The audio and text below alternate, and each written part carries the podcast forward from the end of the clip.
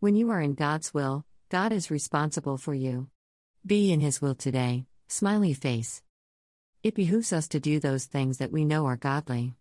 God said, Be holy, for I am holy, and that is what we should do regardless of what the world says and does. When you're on His side, you always win no matter what it looks like all around you. I bless your day in every way and I wish abundance and prosperity, peace, love, and joy to you and your household. Amen.